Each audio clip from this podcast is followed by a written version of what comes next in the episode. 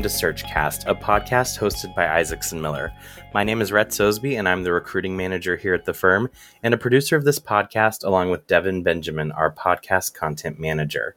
I'm pleased to introduce today's host, Kate Tucker Kennedy. Kate is a partner at Isaacson Miller with a particular focus for searches in our higher education and nonprofit practices.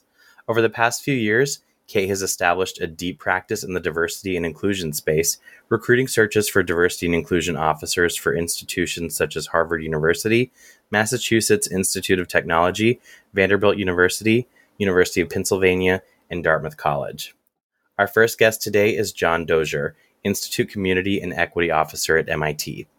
An experienced higher education leader with significant experience in the areas of diversity and inclusion, John joined MIT from the University of South Carolina, where he served as the inaugural Chief Diversity Officer and Senior Associate Provost for Inclusion. In those positions, John led the university's diversity and inclusion efforts, as well as its coordinating office for community engagement and service learning. Our second guest is Tracy Jones, Assistant Dean for Diversity, Equity, and Inclusion in the School of Humanities, Arts, and Social Sciences.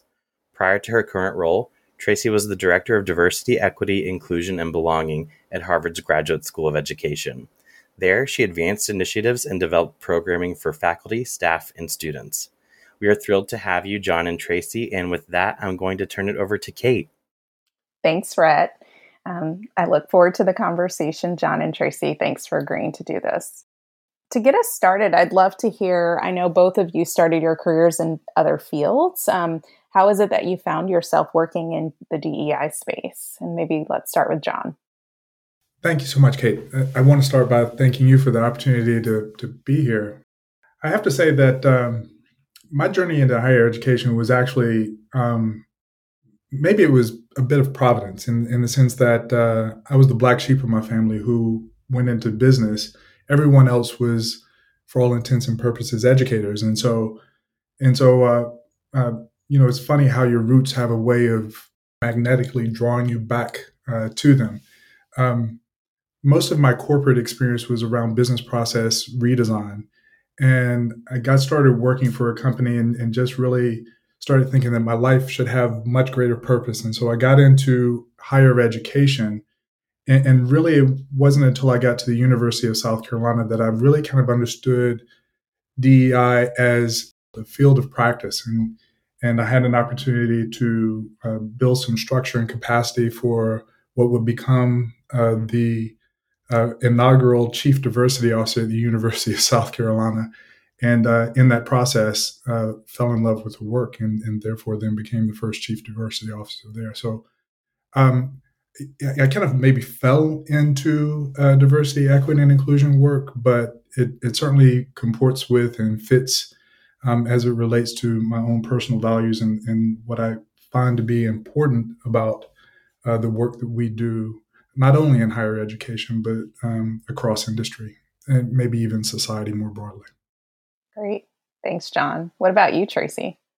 So interesting. I did not realize John came from a family of educators because I do as well. Um, however, I started out in sales um, and I realized sales, you know, it's a lot of negotiation. And I think diversity work um, is a lot of negotiation as well. But I came off of living on a tall ship, the Amistad, which is a reproduction of um, the slave ship Amistad. And we had just done the crossing of the Atlantic Ocean, retracing um, the slavery route.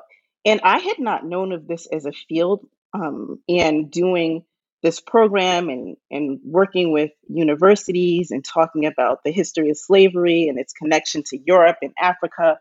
And then doing this collaborative work made me realize that this is a field that I can actually go into, and there's more of an expansion outside of race when we talk about diversity. So, happened to be on the boat. My captain taught um, at Harvard College, and when the uh, tour was over, we went back to Massachusetts, and I um, started at the Harvard Graduate School of Education.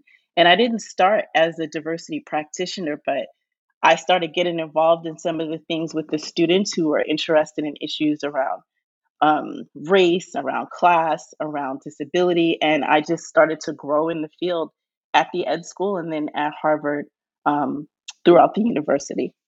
That's wonderful. I love the connection between your corporate beginnings and this work. Um, John, your point about systems and structure are really important in getting DEI initiatives accomplished. And uh, Tracy, to your point, the sales and negotiation uh, skills you learned early on, I'm sure you use day in and day out in your work. So thank you all for that background. Because I led the searches that brought you both to MIT, I know your stories, but um, for the audience, it might be helpful to hear about your journey to MIT specifically. So I'll say I, I was not looking to leave Harvard, but when I learned about the opportunity at MIT and that there was the strategic plan that was coming out, and that there were a cohort of diversity practitioners that were going to be hired to do the work together, I was attracted to that idea. Um, because I've seen, you know, at so many institutions in which everyone is doing their own thing and there's no foundation um, so that there's no way in which to develop a strategic plan and everyone can buy into. So I was interested in, in the ways that we would be able to grow together as an institution but then have the individual work of the school. So that's what attracted me. And I will say I Googled John to see who I would be working with because it's very important who's leading that initiative. Um, and I felt that his experience at the University of South Carolina is such a large system. Um, I felt confident that he was going to be able to do the work at MIT. Okay, so now I'm flattered and blushing. So, John, um, I know we had many conversations that uh, convinced you to consider a move to MIT. What was um, what was the draw? I think that it could be simply put, impact. Um, mm. You're right. Uh, I, I, wasn't necessarily looking for MIT. So again, uh, another point of similarity with with Tracy. Columbia, South Carolina is home. Um, my wife and I still have a lot of family there, and quite honestly, I never really thought that I would be leaving uh, the University of South Carolina um, because I really in, enjoyed what I was doing there. And Over the course of the seven years that I was diversity officer at the University of South Carolina, I, I saw change happen, and and I realized that um, again, if you can do this work in a place like South Carolina um, at uh, the University of South Carolina, there's potential for doing this work really anywhere. And um, when you came, uh, Kate, and you started talking with me a bit about MIT, I really kind of started thinking about um, how I could scale impact and and thinking about a place like MIT, uh, the world's most renowned uh, technical institute, um, focused on uh, science, engineering, uh, math, um, and certainly other fields. Uh, I, I really thought that again, if you could do this work at a place like MIT, you, your impact could be both broad and deep. Broad in the sense that uh, you're able to impact uh, students, uh, postdocs, uh, who will go out in the world and, and hopefully understand why uh, committing to diversity, equity, and inclusion is important. Deep in the sense that uh, things that happen at institutions like MIT sometimes have a a profound trickle down effect uh, across higher education. And so, if we could think about innovative ways to um, think about the practice of diversity, equity, and inclusion, and, and those things could um, maybe inspire work at other institutions. I mean, this is the kind of institution I think that anyone would want to be at. So, this was a it was a, a difficult decision, but I feel like it was the right decision. Also, MIT is a, a really special place. Um, in the sense that, um, again, uh, we're not uh, your normal comprehensive institution. Uh, our focus is is is is unique in the sense that we are a uh, a science and engineering uh, focused um, place. Um, and and and again, I, I think connecting with uh, my inner nerd um, really helps me to connect with uh, the work that is inspired here at MIT, and and I really enjoy the uh, the spirit of entrepreneurship that exists here. Everyone um, sees uh, opportunities, challenges as um, moments where we need to roll up our sleeves and dig in. And and the work that we're doing around DEI really is no different in that regard. Mm-hmm. Yeah, that's a great point. Um, since Tracy mentioned the strategic plan, that was part of what drew her into considering her role. Um, John, do you want to talk about um, the plan, other things you've been able to accomplish, your hopes and aspirations for MIT in the DEI space? Sure. So we got started with the development of the strategic plan back in September of 2020. And I, and I would say that uh, it was pretty apparent that uh, MIT maybe needed a strategic plan even when we were going through the interview process. Um, I would say that MIT, uh, like a lot of institutions, are doing a lot of really important work and have done historically a lot of really important work around diversity, equity, and inclusion. But that work was um, maybe a little uncoordinated and um, MIT, like many other research institutions, is a very decentralized place. And so it became apparent that we needed maybe a little more coordination around our efforts so that uh, members of our community didn't experience the differential impact of discoordination when they move from one department to another uh, or one uh, school or academic unit to another. And so uh, the strategic plan was really born out of that. And and so as we think about what that looks like, again, I often use terms like alignment, alignment of our um, resources and our activities, uh, coordination. Um, again, thinking how we do things uh, in a much more coordinated way uh, across schools, across departments, um, and uh, also highlighting and scaling um, effective practices that are happening across MIT in ways then that we're able to get more from uh, what we understand as uh, being things that work at MIT. And so the strategic plan really centers us uh, around that. And, and, and, therefore, that's really what um, I hope that the, the, legacy, at least of my appointment or my, t- my tenure at MIT, um, would be is uh, to help us to understand clearly the promise uh, of what uh, DEI can offer uh, to the fulfillment of our mission as an institution and how we as an institution can uh, rally behind that and and get this work done. Thanks, John.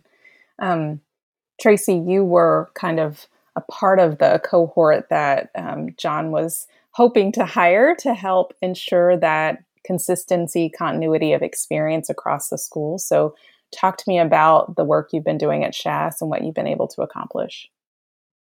I think I want to say the, the first year, and my year was July 1st, was actually listening and learning. Um, and being at the School of Humanities, Arts, and Social Sciences is very different in a place like MIT um, because the focus is so much on science and engineering. However, I feel that the departments, you know, at my school have so much to offer when we talk about diversity, equity, and inclusion. Because when you think about the history department and how they look at the history of marginalizations of communities and how communities have come together to do work, um, when you look at philosophy and you ask the question, you know, what is this diversity thing?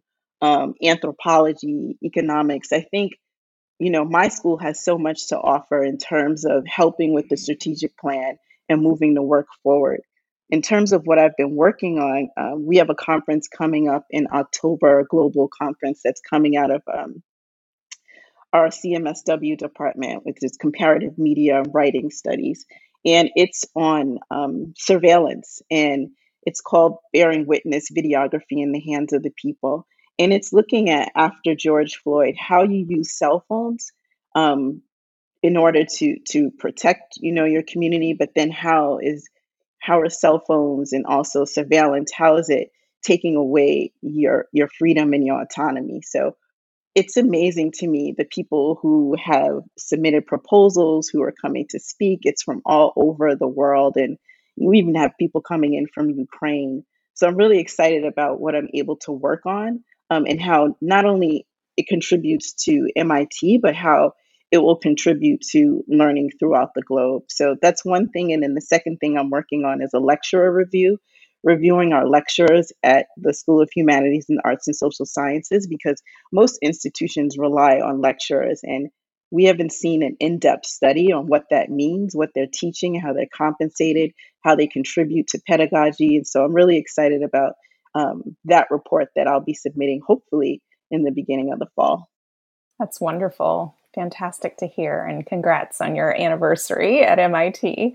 Um, my last question is really to kind of help others um, in this space doing this work currently. And I'm curious what advice you might have for others who are seeking transformational change um, at their institutions and their organizations um, around DEI. Let's start with you, Tracy. You know, and John, I, I, was being honest in, in terms of Googling you to see who I was going to be working with, because I think that's one of the most important things. If you're not working, you know, with someone who's like-minded and and who's collaborative, it's hard to do this work. You also have to work with people who you trust and, and who trust you um, because it's not easy. And a lot of this comes from emotion. You know, when people are speaking up or speaking out and looking for things, a lot of where their you know where their concerns are coming from are emotional and lived experience. And so being able to step back from that and engage them in a conversation that's more inclusive is back to like I said, negotiations. And the reason why I think people should think about why you're stepping into this work is because you need to think about what lens you're using. Um, and I don't know if John will speak to this, but one thing that you know he's talked to me about is leadership. You know, using the lens of leadership in how you approach this work, and I think that's truly the way that we should be thinking about it because we're all leaders, whether it's you know top down or bottom up. Um, and when you see diversity through that lens, you're able to start to transform an environment. And so that would be my suggestion to folks. I think of adaptive leadership when I think about that, uh, Ron Heifetz's work. Um, and then also, I would say, why do you want to get into this work? Um, what What are your ultimate goals? You know, for the institution, for yourself, um, and how far do you think you're going to be able to move the needle? I think you need to set realistic expectations um, people think they're going to transform an institution that's been around for hundreds of years in, in two years. That's unrealistic. But what is realistic about how you can get the institution to move in a direction that's more inclusive? I think setting realistic goals, being with a team who really supports you, and having leadership who have who have a clear vision on how that work is going to happen. I think that makes the job rewarding for me. Thank you, Tracy. I, I would ditto everything that Tracy said. Um, but before responding, I'd also say uh, that um, obviously I had an opportunity to Google Tracy before she came on board. Um, uh, Kate, uh, bringing folks like Tracy uh, to uh, the Institute um, has made this work um, a little easier to do. I, I think it.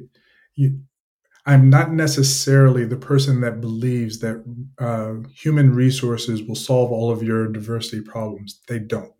But I think when you bring thoughtful people together um, and people who can uh, work well together uh, to think about what are the challenges and and and think about what are the potential solutions and then act upon that, uh, it's it's always a magical uh, thing to happen. And so I'm very glad to be working with with Tracy. Um, I, I, would um, maybe take to add to Tracy what Tracy's offered, and but maybe take it a, a little bit different direction. One of the things that that we're now starting to talk about amongst uh, diversity officers is how do you measure the impact of the work uh, that you're doing, and I think that um, you know if you're thinking about transformational change you you have to think about um, well then how are you me- measuring that transformation? What does that look like? And and i know at a place like mit uh, it's it's easy to kind of reduce this to uh, the quantitative but the qualitative can't be um, understated. Um, making sure that you understand what are the experiences uh, of your community and ways then that you can uh, think about programs and, and policy changes or process changes that uh, will most directly have an impact on the lived experiences um, of the people who um, have been uh, certainly the people who have been marginalized or subject to, to discrimination and harassment um, within the institution, but um, understanding that that's a, that's also a tide that rises raises all boats in the sense that again, when you create uh, a, a, community where uh, there's a much stronger sense of belonging and, and value and worth that um, all employees benefit from that. Um, and so, again, I think measurement is an important um, part of that. Um, I would also say that uh, thinking about this through the lens of, of change management, the, these may be obvious things to, to think about, but um, I, I, often say that I'm not necessarily a diversity expert. Uh, it's hard to say that once you've been doing this for nine years, I, I suppose, but um, I the majority of my career has really again been around uh, business process redesign and change management. So how do you identify where an institution is? You know, hold a mirror up so that we can be clear about who we are in a moment and understand where we want to be, and then develop a process to get us from uh, where you are to where you want to be. Um, and and and so thinking about change management and and understanding what models maybe resonate with you. Uh, I for one kind of gravitate towards you know Kotter's uh, eight steps of change and and and and thinking clearly about again how can you uh, build uh, a community that uh, is ready to, uh, to move. Um, and, and, then I, just to elaborate a little bit on something that uh, Tracy mentioned, thinking about DEI through the lens of leadership um, and leadership competency. I would say that in my career um, as a diversity officer, uh, the vast majority of problems that come to my uh, office or come to my attention are, are rarely purely uh, diversity, equity, or inclusion issues. They're most often leadership issues whereby someone is asserting, um, you know, discrimination or harassment on the basis of their uh, sex, gender, or uh, other identity factors and and, and so um, you know understanding your own leadership understanding uh, leadership very broadly i think is important and, then recognizing that uh, to the extent that you can help to instill uh, inclusive excellence in the leadership of an institution i think that helps uh, to make that transformational change uh, more possible that's great thank you both so much for this time i am um, so, so honored to have played a small role in bringing you both to MIT. And I feel so fortunate to be able to witness the great work that you all are doing as DEI leaders at the Institute. Um, so, thank you again for this time and all that you've shared with us today. I will turn it back over to Rhett now. Thank you all for that conversation, and thank you to our listeners for tuning in. Follow along as we continue to celebrate 40 years of impact throughout 2022. We would love for you to subscribe to this podcast so that you can catch up on our old episodes, as well as be the first to hear new ones. And we'd also invite you to visit imsearch.com for more information or follow Isaacson Miller on our socials LinkedIn, Facebook, Instagram, and Twitter at Isaacson Miller. Isaacson Miller's podcast content provides general information only and does not constitute recruiting guidance or advice. No representations or warranties are made with respect to the accuracy or completeness of this content. All liability from the use or misuse of Isaacson Miller's content is hereby expressly disclaimed. The content contained in our podcasts should be used only at your own risk.